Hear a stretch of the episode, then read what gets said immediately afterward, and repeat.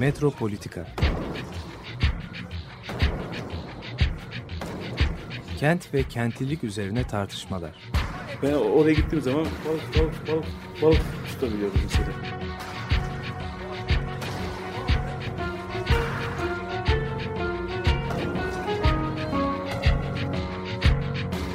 Hazırlayıp sunanlar Aysin Türkmen, Korhan Gümüş ve Murat Güvenç.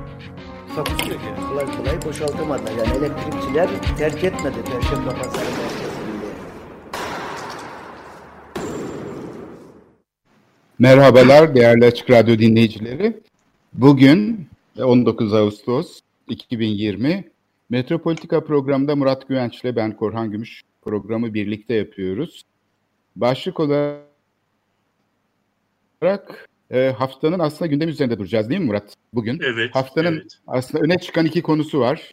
Biraz zor bir şey yapacağız. Bu iki konu arasında bir ilişki kurmaya çalışacağız. Bunlardan bir tanesi 17 Ağustos'un 21. yılı ve dolayısıyla e, bu 17 Ağustos, felaketinin e, yıl dönümünde e, bu afet sonrası yeniden yapılanmayla bugünlerde hiç aslında konuyla alakası yokmuş gibi gözüken e, bir restorasyon problemi var değil mi? Galata Kulesi'nde bir inşaat işi başlatılmıştı.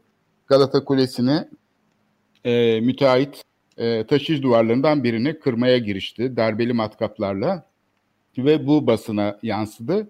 Bu ikisi arasında nasıl bir ilişki kurabiliriz diye aslında e, düşündük ve bu iki konuyu e, birlikte işlemeye çalışacağız. Şimdi ilk önce istersen ne oldu Galata Kulesi'nde? Ben bunu kısaca söyleyeyim.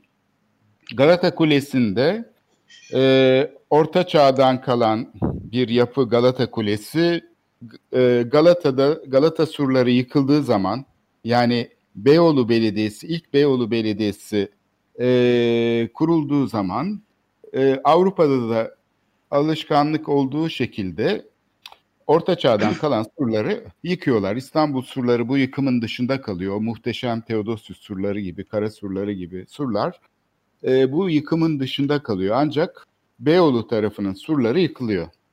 Bu yıkılırken surlar birçok kule de yıkılıyor, birçok sur da yıkılıyor. Birkaç sur parçası kalmış durumda. Bir de kule kalmış durumda. Yani en büyük kule e, Galata Kulesi. O kule surların bir parçası olarak ayakta kalmış durumda. Bu kule tabi tarih boyunca çeşitli değişiklikler geçiriyor. İçindeki taşıyıcı sistem ahşap olduğu için sürekli yenileniyor. En son 65 yılında önemli bir değişiklik geçiriyor. Ee, külah yeniden yapılıyor. Oysa ki 19. yüzyılda bir gözlem kulesine dönüştürülmüş olduğu için itfaiye tarafından yani gene belediye hizmetleri için kullanıldığı için aslında çok pencereli e, külah yerine bir gözlem e, şeyi haline almış durumda çatı yapısı. Bu tamamen eski haline yani orta çağdaki haline benzetilerek betonarme olarak inşa ediliyor. İçinde de 65 yılında yapılmış olan projenin özgün detayları var. Dolayısıyla bu yıkım sonradan eklenen bu parçalar için dahi olmuş olsa eğer burası bir sit alanıysa ve bu yapı da tescilli dünya mirası listesinde olan hatta olması gereken bir yapıysa normalde Kültür e, Bakanlığı'nın prosedürleri içinde içinde sonradan yapılmış olan e, şeyler de değişiklikler de dahil bunların hepsinin e, iyice tartılarak projeleri geliştirilerek müdahalenin tabii projeyle yapılması lazım. Ve bu projenin de belli standartları var. Yani bu projede öyle herhangi bir proje Şimdi burada gördüğümüz iki tane çok önemli olay var. Bir tanesi elbette ki yapılan müdahale. Yani yapının özgün duvarları yıkılıyor. Yani sonradan yapılmış eklentiler de değil ki onlara dahi müdahale edilse o da yapılamaz ama özgün duvara müdahale yapılıyor ama aynı zamanda da Kültür ve Turizm Bakanı açıklama yapıyor. Diyor ki bunlar sonradan yapılmış olan duvarlar yani hatta yapıya zarar veren ekler diyor. Şimdi birinci soru şu. Ülkenin Kültür Bakanı, Kültür ve Turizm Bakanı, ben turizm lafını kullanmak istemiyorum. Bir ülkenin kültür bakanı önemli bir yapının, bir anıt yapının, şehrin en önemli anıt yapılarından birinin üzerindeki e, şeyi, müdahalenin gerçekleştiği yerdeki mimari ögesinin özgün mü, değil mi? Bunu anlamaktan aciz ise burada çok ciddi bir sorun var demektir. Yani Kültür Bakanı'nın ben bu açıklamasını gerçekleşen müdahaleden çok daha ciddi bir sorun olarak görüyorum. Yani bir ülkenin Kültür Bakanı gördüğü görüntülerde baktığı zaman gördüğü şeyi anlamıyorsa bu ilk önce çok ciddi bir sorun demektir. Tabii ki bu müdahalenin de aynı zamanda bir özelliği var. Ee, dediğim gibi normlara uygun olmayan bir yöntemle gerçekleşmesi. Yani ortada bir proje yok ama ihale yapılmış. Ortada projesi olmayan bir şeyi yani ne yapılacağı bilinmeyen bir şeyi nasıl ihale edebilirsin? Değil mi?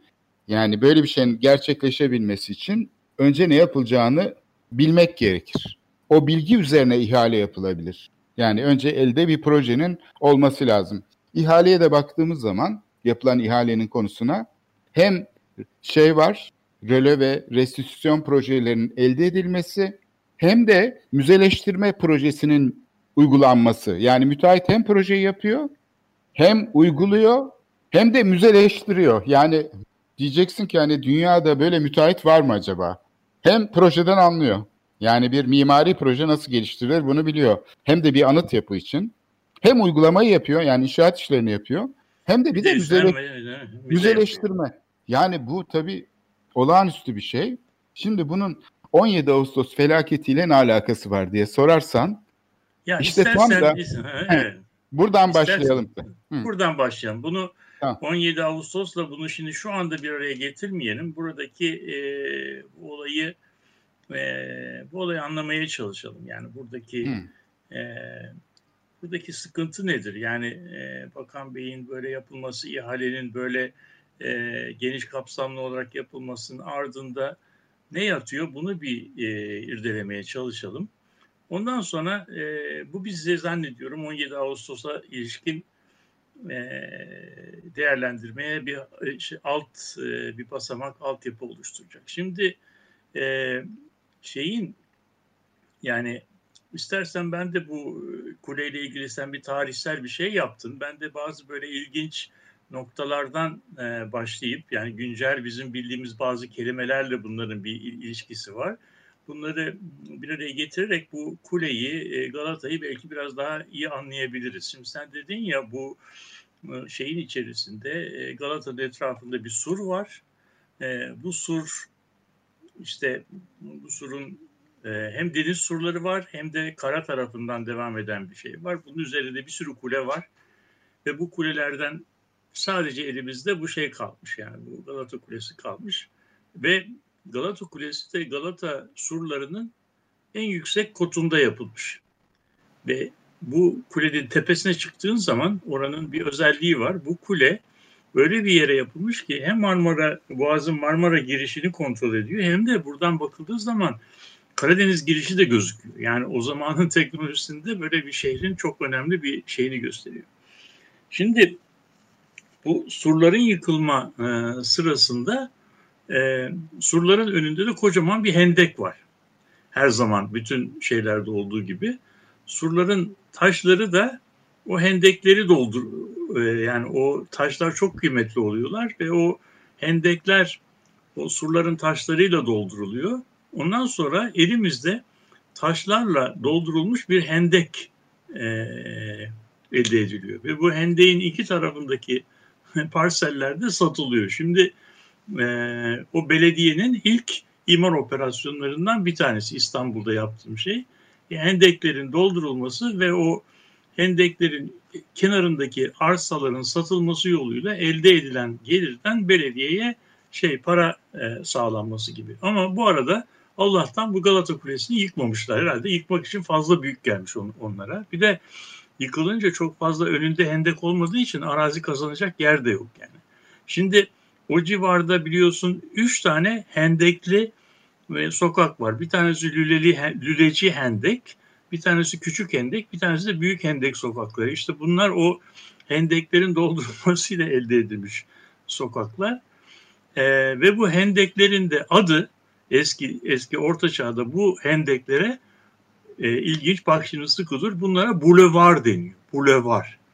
Çünkü hı hı. burada e, gülleler yani harp olduğu zaman harp olduğu zaman o şeylerin e, surlara çarpan gülleler e, eğer şehrin içine giremiyorsa şeyin o e, öndekteki hendekte toplanıyor. Sonra insanlar yani o sura çarpıyor ve yere yere düşüyor. Yere düşüyor. Ondan sonra evet. insanlar gidip o hendekteki o gülleleri alıyorlar, topluyorlar. Kendi toplarında geri atıyorlar. yani bu hendeklerin hendeklerin vazifesi bir çeşit gülle toplama yeri. Anladın mı? Sonra bunlar doldurulduğu zaman o doldurulan yerin adına da bulevar deniyor. Bulevar gülle toplanan yer demek. İçinde Fransızca'daki bul kelimesi var. Anlatabiliyor muyum? Onlar yani bulvar dediğimiz şey bu aslında. Buradan, gel, buradan geliyor. Çünkü bunu doldurduğumuz zaman şehrin etrafını çepeçevre dolaştıra dolaşan bir dairevi değil mi? Bir, bir şey yani bir sentür deniyor. Yani bir kuşak elde ediliyor. Şimdi o yüzden e, Viyana'daki işte sen o şeye Gurkel deniyor. Yani o da Almanca'da e, kuşak demek. Fransızca'da e, e, şey periferik deniyor. Yani bu şeyler bulvar kelimesi buradan geliyor.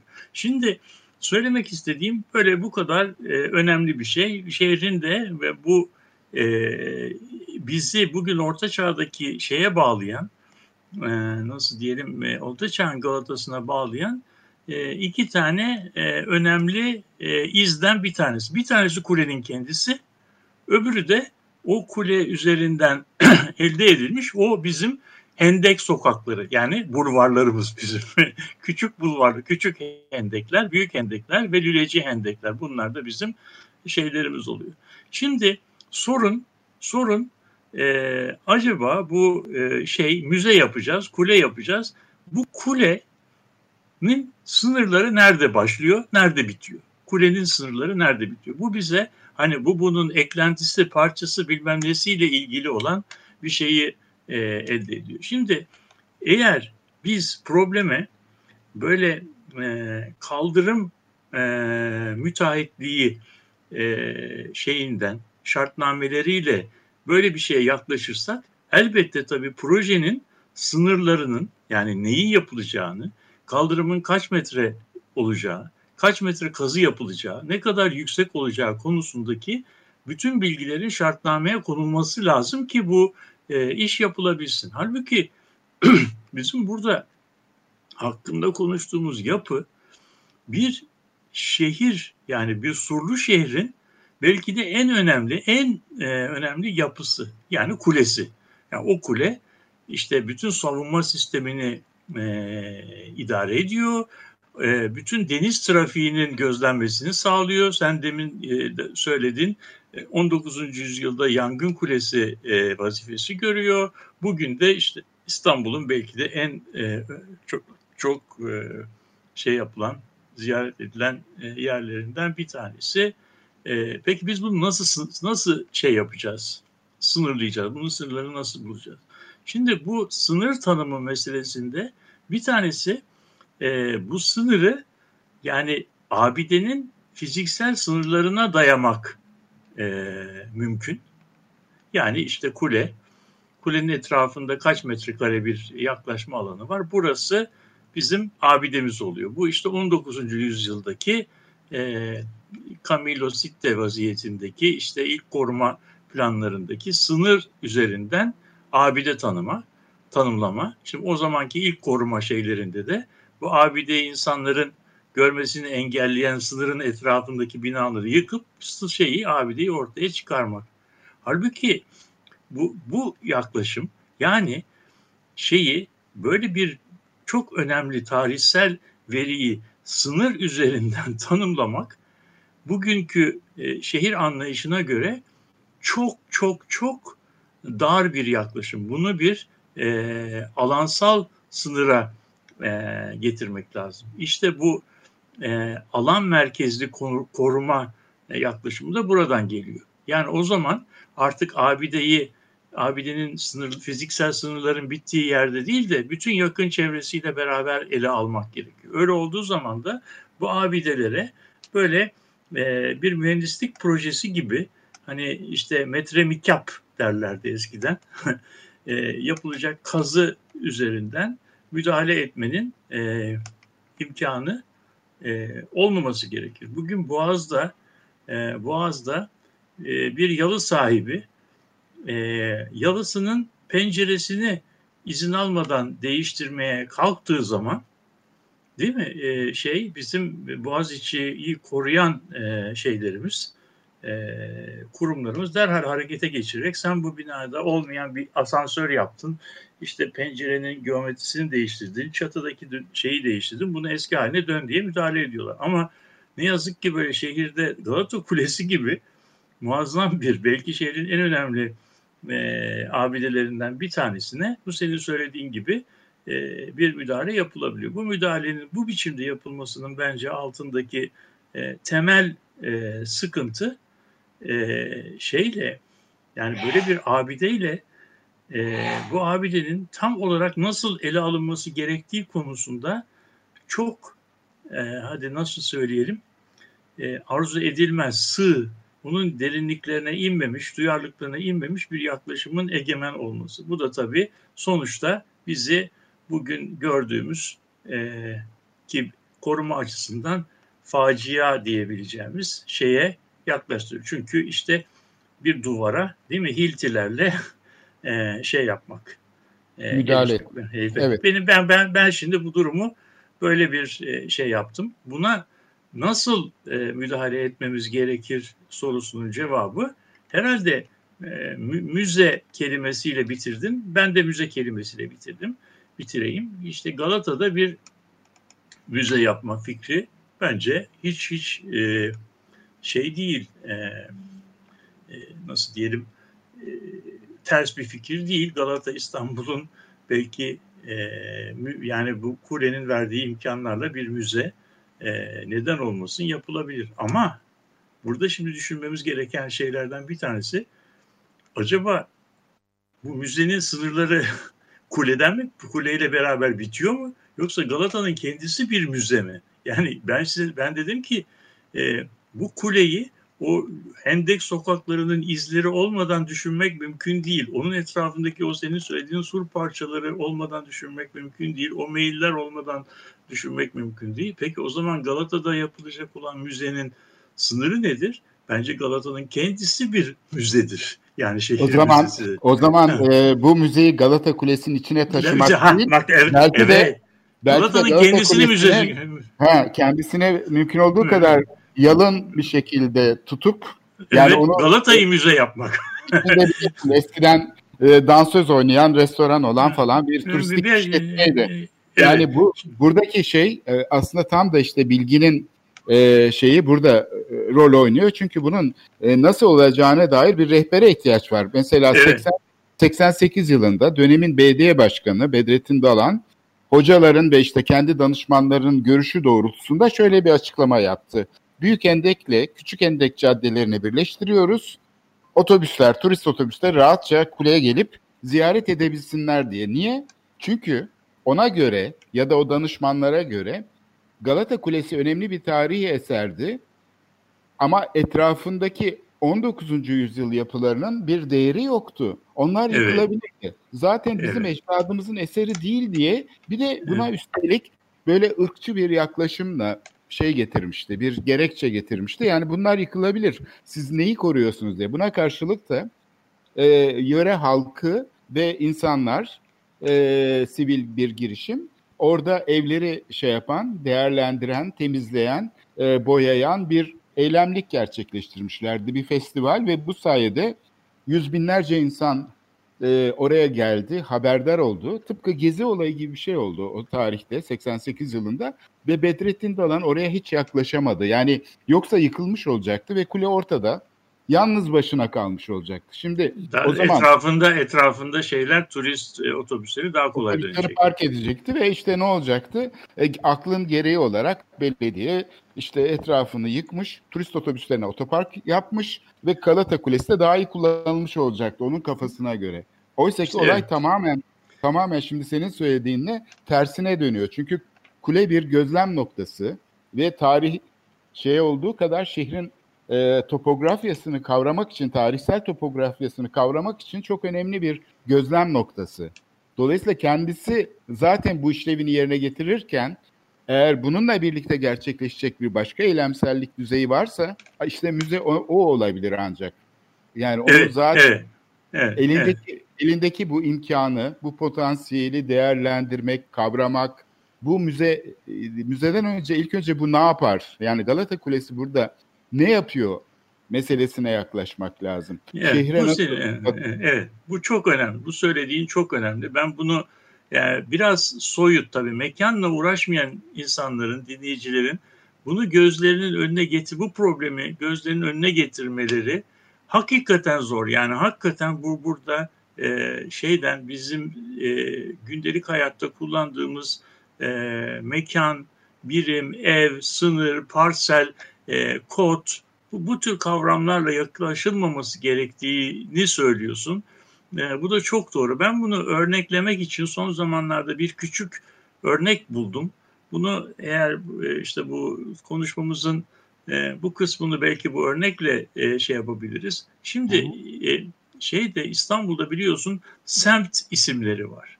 Yani İstanbulluların hepsi, herkes e, Galatasaray'ı bilir. Mesela Galatasaray nasıl bir yerdir bilir. Herhangi bir İstanbulluyu o Galatasaray'a götürsek tamam mı desek ki arkadaş burası neresidir? Eğer bu insan İstanbul'da birkaç sene yaşadıysa bu, bu şeyin buranın Galatasaray olduğunu bilir. E, aynı şeyi Tepebaşı için de söyleyebilir. Burası neredir? İşte o bugünkü TRT binasının olduğu yer or, oranın da adı Tepebaşı'dır. Galatasaray ile Tepebaşı'nın arasındaki mesafe kaç metredir? Yani kuş uçuşu ölçsek 200 metredir. Yürüyerek gitsen belki 250 metredir. Şimdi benim sorum şu. Arkadaş Galatasaray nerede bitiyor? Tepebaşı nerede başlıyor? Gümüşsuyu nerede bitiyor? Taksim nerede başlıyor? Harbiye nerede? Ha, Harbiye nerede bitiyor? Nişantaşı nerede başlıyor? Ee, Şey Karaköy nerede bitiyor? Galata e, Kuledibi nerede başlıyor? Yani o yüksek kaldırımın neresine başladığımız zaman biz Karaköy tarafındayız. Neresine geldiğimiz zaman Kuledibi oluyoruz. Bunun arasında bir sınır var mı? Bir çizgi var mı? Bir şey söyleyebiliyor muyuz? Söyleyemiyoruz ama bizim bunun arasında bir sınır çizememeli, çizemem, çizemiyor olmamız bir yerin Kuledibi öbür tarafının da Karaköy olduğu gerçeğini ortadan kaldırmıyor. İşte bu aradaki fark biz Kuledibi dediğimiz zaman bir mekansal e, bileşenlerin oluşturduğu bir bileşimin adını koyuyoruz. Karaköy dediğimizde de başka bir bileşimin adını koyuyoruz. Tepebaşı dediğimizde bir başka bileşimin adını koyuyoruz. Tophane dediğimizde de e, yine o bölgeye ait bir başka bileşimin adını koyuyoruz. O yüzden bu tür e, böyle nasıl diyeyim dünya mirasının bu kadar çok katmanlı, bu kadar zengin peyzajlar oluşturduğu yerde nesnelere müdahale böyle şeyle e, belki en yapılmaması gereken şey, en son telaffuz edilmesi gereken şey o makinenin adı. Bugün Hilti. Yani o Hilti kelimesine gelene kadar bizim çok başka şeyleri tartışıyor olmamız gerektiği kanısındayım. Bilmiyorum ne dersin düşüncem budur. Evet doğrudan müdahale eden, e, adeta Evet. bilgiyi bilginin üstüne Evet. çizik atan. Ben bunu evet öyle. yani Evet. evet. şey özel yani önce yapıp sonra düşünen yani Evet. önce e, önce e, müdahale edip sonuçlarına göre şey yapmak. Yani şimdi burada bu hilti yani bunun bunun hiçbir biçimi yani bu yaklaşımın hiçbir biçimi sadece kent veya koruma alanında değil. Kentin hiçbir bileşeni de hiçbir kent parçasına belki de bu e, terimlerde yaklaşma yaklaşmamamız gerekir veya bunu bir çeşit bir süre bu yaklaşımı perdelememiz gerekir diye benim naçizane bir düşüncem var. Bir- E, belki bir moratorium ilan edilmeli. Çünkü müdahale o kadar her yerde şey ki yapılıyor. e, evet. çığırından çıkmış vaziyette ki adeta yani tutamıyorsun. Yani her yerden bir müdahale Yani- söz konusu. Biz bizim Dolayısıyla- eski e, bizim eski programlarımızda müdahaleye müdahaleyi tutamamak gibi, müdahaleye sahip olamamak gibi. Yani müdahale müdahale e, bizim bir şey İngilizce'de bir deyim var. Trigger happy deniyor. Yani önce hemen tetiğe basılıyor. Yani tetiğe basmadan önce dur bakalım kardeşim yani burada ne varmış diye bir düşündüğümüz zaman e, olay tabii çok daha e, güçleşiyor, müdahale şekil değişiyor ama belki de şehre böyle yaklaşmak gerekir diye düşünüyorum. Şimdi burada bir anlamamız gereken bir şey var. Yani burada e, müdahalenin neden bu şekilde olduğunu değil mi? Bütün Anadolu'yu dolaşsan, buradaki restorasyon Kültür Bakanlığı'nın yaptığı işlere baksan, kervansaraylara, türbelere, işte camilere bu, falan. E, her tarafta aynı değil. Yani Topkapı Sarayı'ndaki harem ağaları koğuşuna ya da işte Matay Amire'ye ya da e, mukaddes emanetlere gittiğinde zaten anlıyorsun. Yani bu nasıl olabilir diyorsun. Yani bu müdahaleler bugün, nasıl yapılır? Bugünkü bugünkü gazetede yani veya e, şey, televizyondaki internet sitelerinde Sivas'ta bir işte yığma taş köprünün e, aynı biçimde bu sefer şeyle hiltiyle değil de dozerle e, şey yapıldı, e, restore edildiğine dair şeyler vardı yani. Bu yani bu, bu noktada bu noktada bizim e, düşünmemiz ve e, şey yap kendi kendimizi e, frenlememiz gereken bir, bir şeyle karşı karşıyayız. Yani bu çünkü çok şey çok yani burada e, restorasyonun bu biçimini özel sektörün yapmasına benim kategorik bir itirazım yok ama bu bu uygulamayı şeyi, yapabilir. yapabilir. Ama ya tabii ama, tabii yani burada burada uygulamayı yapabilir ama ortada ha, fikir yok. Şey yok.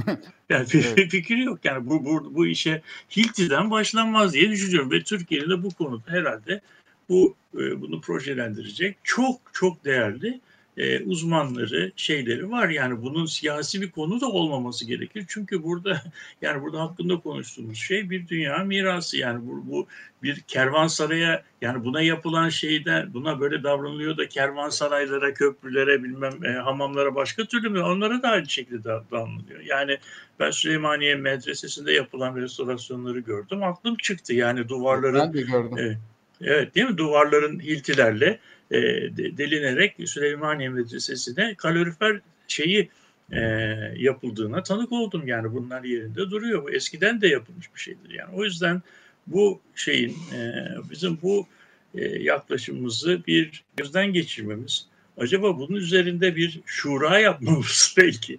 Yani biz bunu nasıl yapalım diye düşünmemiz e, ve yeni bir e, terim bir müdahale şeyi geliştirmemiz yararlı olabilir diye naçizane düşünüyorum. Benim aklıma gelen şeyler bu. Bundan sonra istersen buradan yavaş yavaş şeye gelelim.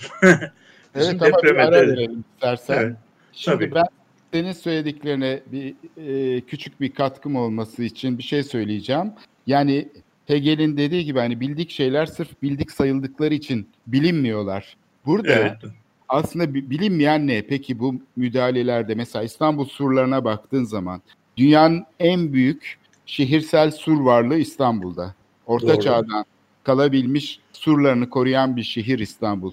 Bu surlarda yapılan şeylere baktığımız zaman uygulamalara tabii ki insan saçını başını yoluyor. Yani bu nasıl yapılır diyorsun. Peki burada yani sanki bir şey var. Yani biz bir tarafından görüyoruz. Yani bu surların çok değerli olduğunu anlıyoruz, biliyoruz. Fakat müdahalenin kendisinde bir şey var, bir problem var. Dolayısıyla bu bilimsel temsillerin de onların varlıklarını sürdürme biçimlerinde kamusal alandaki üzerlerini çizen, onları adeta şey yapan, anlamsızlaştıran, uygulamayı öne çıkaran sorunu kavramak gerekiyor. Çünkü bilgi sistemin içinde işlevini kaybediyor. Yani toplumsal, kamusal sistemin içinde bilgi pek fazla bir işe yaramıyor. Planlar hazırlanıyor, çöpe atılıyor mesela. Koruma kurulu kararları alınıyor ama bu tersine gidişi tetikliyor. Sanki yani böyle bir içinde sistemin içinde bir inatlaşma var. Bunu belki de bilginin travmatik bir etki ve ilişki yaratacak bir biçimde bürokratik hücrelerin içine izole edilmesi ve adeta karşıtını motive etmek için kullanılması diyebiliriz. Yani neoliberalizmin temel işleyişinde bu bürokratik hücreler içindeki bilginin bir problemi oluyor. Dolayısıyla program işinci kurumunda ikinci e, şeyinde bölümünde bu şey eylemsellikler arasındaki duvarlar, bilginin nasıl potansiyelsizleştirildiğine dair bir şey e, üzerinden de e, bu meseleyi ve konuşacağımız diğer konuları da e, tartışabiliriz. Şimdi istersen bir müzik arası verelim. Pixies'ten dinliyoruz. Where is My Mind isimli parçayı. Evet, Metropolitika devam ediyor. Ee, bugün programı Murat Güvenç ile ben Korhan Gümüş birlikte yapıyoruz. İlk önce Galata Kulesi ve buradaki inşaat uygulamalarını konuştuk. Neden e, olduğunu, böyle bir müdahalenin neden gerçekleştiğini anlamaya çalışıyoruz. Bir taraftan da çok yaygın bir şey. Yani burada adeta çatlaktan sızan bir ışık var değil mi Murat? Yani tekil evet. bir olay değil. Neredeyse yani bu bir, sistemi bu, karakterize ediyor. Yani bu paradigmatik örnek diyorlar. Örnek olay yani bu şimdi bizim yaklaşımımızla ilgili doğrudan yani sadece kendisini değil de bir yaklaşım biçimini temsil eden bir şey. Bir evet. ideal tip bir şey olarak. Yani bu başka bin tane örnek var. O yüzden bu, bu sadece Galata Kulesi ile ilgili bir problem değil yani. Şimdi buradan aslında çok farklı bir konuya geçebilir miyiz? Yani bu 17 Ağustos'ta neden e, bilgi aslında e, bu şekilde gene e, insanlar yani yerleşim alanlarının, yapılaşma koşullarının hani modernlikle birlikte daha iyi bilinmesi gerekirken e, şey oldular. Yani bu felaketten çok kötü bir şekilde etkilendiler. Bugün İstanbul için de aynı şey söyleniyor. Sürekli açıklamalar yapılıyor. İstanbul'un yapı stoğunun büyük bir bölümünün insan e, güvenliğini teş- e, tehdit ettiği söyleniyor. Yani sanki burada bizi dürten bir şey var. Yani bizi dürtmekle de kalmıyor. Bilmediğimiz bir şeyler var. Mesela e, şey olduktan sonra e, bu 17 Ağustos depreminden sonra Dünya Bankası uzmanları gelmişti e, Türkiye'ye ve bunlar bölgede çalışma yaptılar. Bu çalışma sırasında raporlarında şöyle bir şey vardı. Kırsal e, şeye bölgelere bir göç olduğunu söylemişlerdi. Hatırlarsan e, o betonarme yapılar içinde yaşayan insanların çoğu yapıları ayakta kalmış olsa bile e, kış koşulları gelirken havalar soğumaya başlayınca e, mevcut yapılarının sağlam olmasına rağmen içine girmekte tereddüt ettiler ve e, ahşap e, yapılar, ahşap çatkılı yapılar diyelim, içi hımış dolgulu özellikle o kırsal kesimde terk etmiş oldukları, göçler öncesi terk etmiş oldukları yapılara geri döndüler. Aile evlerine geri döndüler ve kırsal bölgede nüfus arttı. Halbuki şeye bakarsan hiçbir mühendislik hizmeti almamış, herhangi bir mimarın tasarımı olmayan bu yapılar, geleneksel yapılar, sadece tekrara dayanan yapılar tekrarlanırken aslında mevcut olan yapının sağlam olduğu hakkında insanların belli bir şeyi oluyor. Oysa ki betonarme yapılar ki bunların mühendislik hizmeti olsun yani bu üretilen bilgi olsun, zeminle ilgili bilgiler bunlar çok fazla bilinmiyor. Mesela Düzce'de e, ailesini bir binanın içinde kaybetmiş tanıdığım bir insan vardı yardım çalışmaları sırasında. Uzun bir süre hiç konuşamadı. Ağzı kilitlenmişti neredeyse. Titreme geçiriyordu sürekli. Bir süre sonra işte şunu söyledi. Bilseydim yapar mıydım? Çünkü o zeminin böyle bir yapıyı taşıyamayacağını bilmiyordu. Bilmi, bilmiyordu. Evet. Bilmiyordu. Çünkü bu kişi üstelik de mühendisti ve ailesi daha iyi koşullarda yaşasın diye baba, babadan kalma, aileden kalma o ahşap evi yıktırıp yerine betonarme çok katlı bir yapı yaptırmıştı. Ama zeminin taşı, taşıyıcı kapasitesinin olmadığını bilmiyordu ve böyle bir araştırma yapılmamıştı. Dolayısıyla evet. burada yani gördüğümüz şey aslında modernitenin yani nesneleştirici bilgisiyle şehirleri düzenlerken aynı zamanda bunların insan dünyasına nasıl girdiklerini sorgulamamız gerekiyor. Yani bu bilgi nasıl toplumsallaşıyor, nasıl etkide bulunuyor insan hayatına? Bunu eğer dikkate almazsak onlar tekrar eyleyenler olarak, o nesneleştirdiğimiz şeyler eyleyenler olarak bizim dünyamıza tekrar geri dönüyorlar ve bizi bizi etkiliyorlar. Dolayısıyla bu bu burada bir e, şey var, belirsizlik var. Bunun üzerinden evet. konuşalım istersen tamam. biraz. Az bir zaman kaldı. Ee, ben de burada doğrusunu söylemek gerekirse e, bu modernite, bilgi, e, bunların bu eyleyenlikleri hakkında çok kısa beş dakika geçmeyen bir, evet. bir böyle tirat, monolog diyebileceğim bir şey yapayım. Yani şimdi bu e, Türkiye şey Türkiye'nin kentleşme tarihini belki modernitenin e, bildik kentleşme tarihinden biraz daha ayırt edici yönleri var. Bunlara dikkat ederek e, şey yapmak lazım lazım. Şimdi 1900 e, yani erken cumhuriyet döneminde Türkiye'deki şehirlerin kurulmasını yönlendiren bir çerçeve var. Bu çerçeveye de biz Yapı ve Yollar Kanunu diyoruz. Yani bu Yapı ve Yollar Kanunu 1950'lerin ortasına kadar Türkiye'de geçerli olan bir kanun var. Bu, bu kanuna göre Türkiye şehirleri mimarların yaptıkları binaların e, belediyelerce e, tasdikinden sonra şey olacak, e, hayata geçecek. Güzel.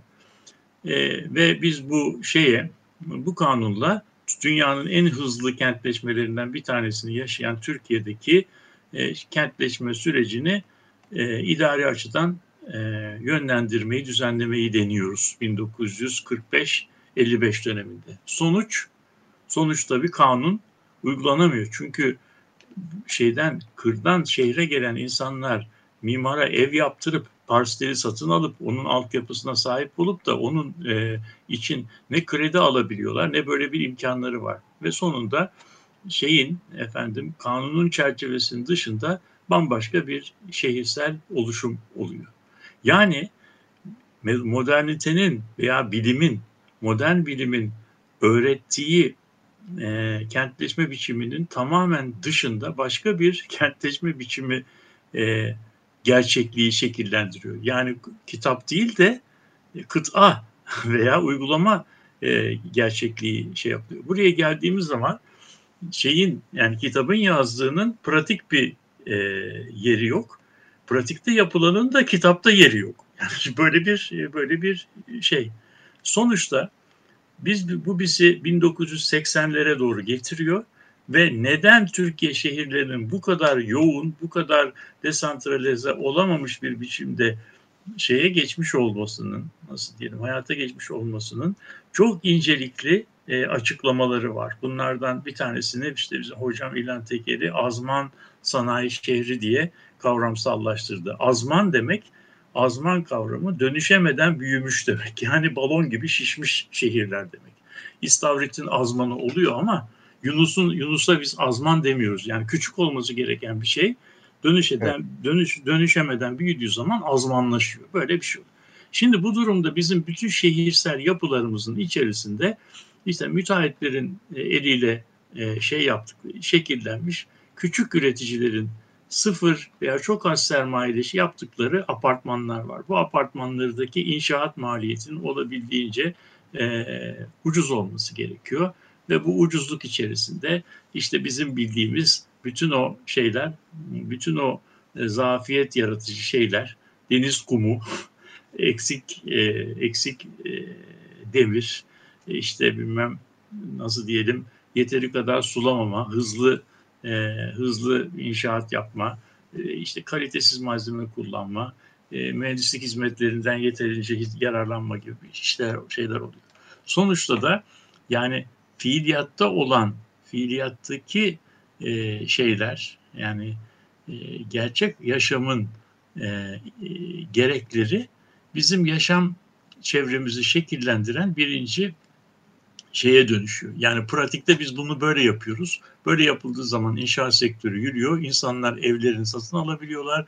İnsanlar inşaat alanında iş bulabiliyorlar ve sonunda hayat böyle şekilleniyor. Ama sonunda bunun gelip getirdiği şey e, bizi e, işte e, sıvılaşma alanlarının üzerinde dört katlı, beş katlı binalar yapmak. Sonra zelzele halinde bu binanın çatısına kadar e, alanın içerisinde gömülmesi, ters dönmesi, sağ topaç gibi sağa sola dönmesi gibi ve de çok facialarla şey yapıyor. Yani bunu bu noktada bilgi ile bilginin uygulama biçimleri arasında büyük bir e, şey, e, büyük bir çelişki ile karşı karşıyayız. Uygulamada yapılan şeyin benim söylediğim gibi kuramı yok. Kuramın ise uygulamada yeri yok. Şimdi bu durumda bizim bu şeyde e, ne birine ne ötekisine gitmek. Yani pratikte uygulanamayan bir bilgiyi kanunlaştırmak yerine bilgiyi pratikte uygulanabilir bir hale getirmemiz lazım. Bunun için de buluşçu, e, gerçekçi ve de geçerli çözümler bulmamız lazım. Bunu da ancak birlikte yapabiliriz. Bunu birlikte yapmadıktan sonra yabancı uzman getirerek veya yeni bir kanun getirerek veya belediye başkanına süper yetkiler tanıyarak bu problemi çözme şansımızın çok yüksek olmadığını düşünüyorum. Benim çerçevem bu. Bunu deprem üzerinden sen geliştirebilirsin. Çok sonunda iş olup bittikten sonra senin söylediğin gibi ah bilsem yapar mıydım noktasına doğru geliyor. Yani e, bu noktada fiilen yaptığım şeyin bir kitapta yerinin olmadığını bilmiyordum diyor mühendis insan yani anlatabiliyor Şeyde e, böyle bir ayrım yapıyor Mark Fisher. E, diyor ki geçmişin felaketleri diyor travmatik şeyler olarak toplumsal hayatımızda bu travmalar e, bastırılmış olan travmalar hala varlıklarını sürdürüyorlar. Biraz Derrida'nın şeyini alarak buradaki hayaletler kavramını kullanıyor. Ama geleceğin bilgisi de, geleceğin henüz olmamış felaketleri de benzer şekilde sanki geçmişe itilmiş gibi onlar da hayaletler şeklinde duruyorlar. Çünkü bu bilgi yani başımıza gelebileceklerin bilgisi aslında e, toplumsal olarak temas etmediği için, ilişkisel bir özellik kazanmadığı için aslında gizlenmiş bir kimlikçilikle ortaya çıkıyor. Yani bunlar da işte uzmanların görüşü. Bu da küçük bir dar çevrenin sanki kendi yaşama biçimi, kendi e, görüşleri gibi. Yani hiçbir zaman üst anlatı olarak kavranmıyorlar. Sadece anlatı olarak kavranıyorlar. O yüzden yani bilinen şeyler aslında bilinmemiş sayılıyorlar. Onları değiş e, şey yapmanın yani e, çünkü bu şekilde e, toplumsallaştırmanın imkanı yok. Dolayısıyla evet. sınırsız ve sonuçsuz bir şekilde gerçeklikle temasın aslında imkansız olduğunu gösterecek. Bunun aslında kapalı uçlu değil, tam tersine açık uçlu olduğunu gösterecek şeyler yapmak lazım. Yani yukarıdan kararla, planlama kararlarıyla, yasalarla yukarıdan uygulanan şeylere karşı toplumda bir takım başka şeyler oluyor, başka etkiler oluyor. Dolayısıyla yukarıdan değil, insanların sahiplenerek, o bilgiyle temas ederek, yani bir ayrışma olmadan, bir e, travmatik bir ilişki kurmadan üst anlatıların gündelik hayatla bir ilişki kurması gerekiyor. Kendi mantıklarını koruyarak. Oysa ki üst anlatılar kendi mantıklarını, ağlaşma ilişkilerini koruyacak yetkinliğe sahip olmadan iktidarla bu işi halletmeye çalışıyorlar. İktidar üzerinden toplumu şekillendirmeye çalışıyorlar. Yani sekülerleşmemiş bir ilişkiyle toplumu e, yönlendirmeye çalışıyorlar. Bunun tek koşulu var. bu üst anlatıların, bilginin kendi mantıklarını koruyabilecek şekilde iktidardan ayrışması. Yani üniversitelerin iktidardan ayrışması. Bilimin, sanatın, mimarlığın, tasarımın iktidarla ilişkisinde bir problem var. Hep iktidar üzerinden dünyaya, topluma e, yani, bir etki evet. Burada tabii Galiba, iktidar iktidar kelimesini yani çok geniş anlamda kullanıyor. Siyasi iktidarın yanı sıra bir de bilimlerin e, kendilerinin akademik evet. kendi iktidarları var. Yani bu e, dis, disiplin güçleri, iktidarları, powerları yani bunlarla ilgili bir şey var. Yani bizim aslında e, yani ne kitabi bilgiye yüzde yüz e, teslim olmamız ne de e, bu aralar bu modeller gidiyor diyerek yapılmakta olan uygulamayı esas alıp e, bütün kurumları ona göre e, şekillendirmeye kalkmamızın ikisi de bence bir yere götürmeyen e, yaklaşımlar. Bir tanesi işte biz bu e, biz bu restorasyon işinden e, para kazanmak zorundayız. Yani bu çok doğru bir şey. E, o zaman e, bu, işi bize para para kazandıracak şekilde tasarlamamız, yapmamız konusunda bize yetki verin. Bu işte bu bu iş bu araya girdiği zaman da uygulama tayin edici oluyor ve o zaman da bütün ilkeler bir tarafa atılmış oluyor. Ne yazık ki bu da böyle çok e, acınası örneklerle karşılaşıyoruz. Bizim bu işi e, daima gündemde tutmak ve bu şekilde düşünmeye, e, düşünce üretmeye şey yapmamız lazım. Yani teşvik evet. etmemiz gerekir diye düşünüyorum. Evet, böylece de programın sonuna gelmiş olduk. Ee, İstanbul depremini gelecekteki muhtemel değil, kesin olan İstanbul depremini e, konuşmak için de bu çok önemli bir şey. Şu anda açmış olduğumuz parantez.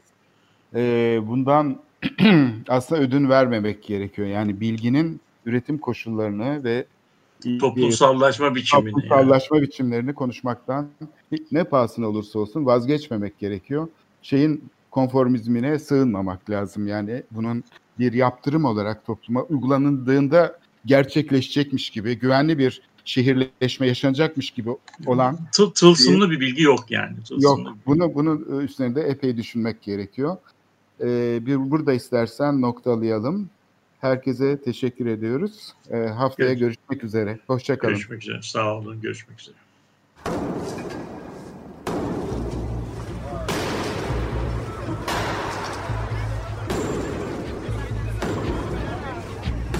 Metropolitika Kent ve kentlilik üzerine tartışmalar. Ben oraya gittiğim zaman balık balık balık balık tutabiliyorum mesela.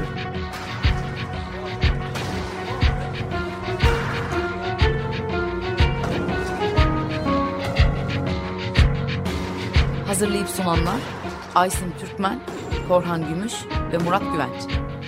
Takusu yok yani. Kolay kolay boşaltamadılar. Yani elektrikçiler terk etmedi Perşembe Pazarı merkezini. Açık Radyo program destekçisi olun.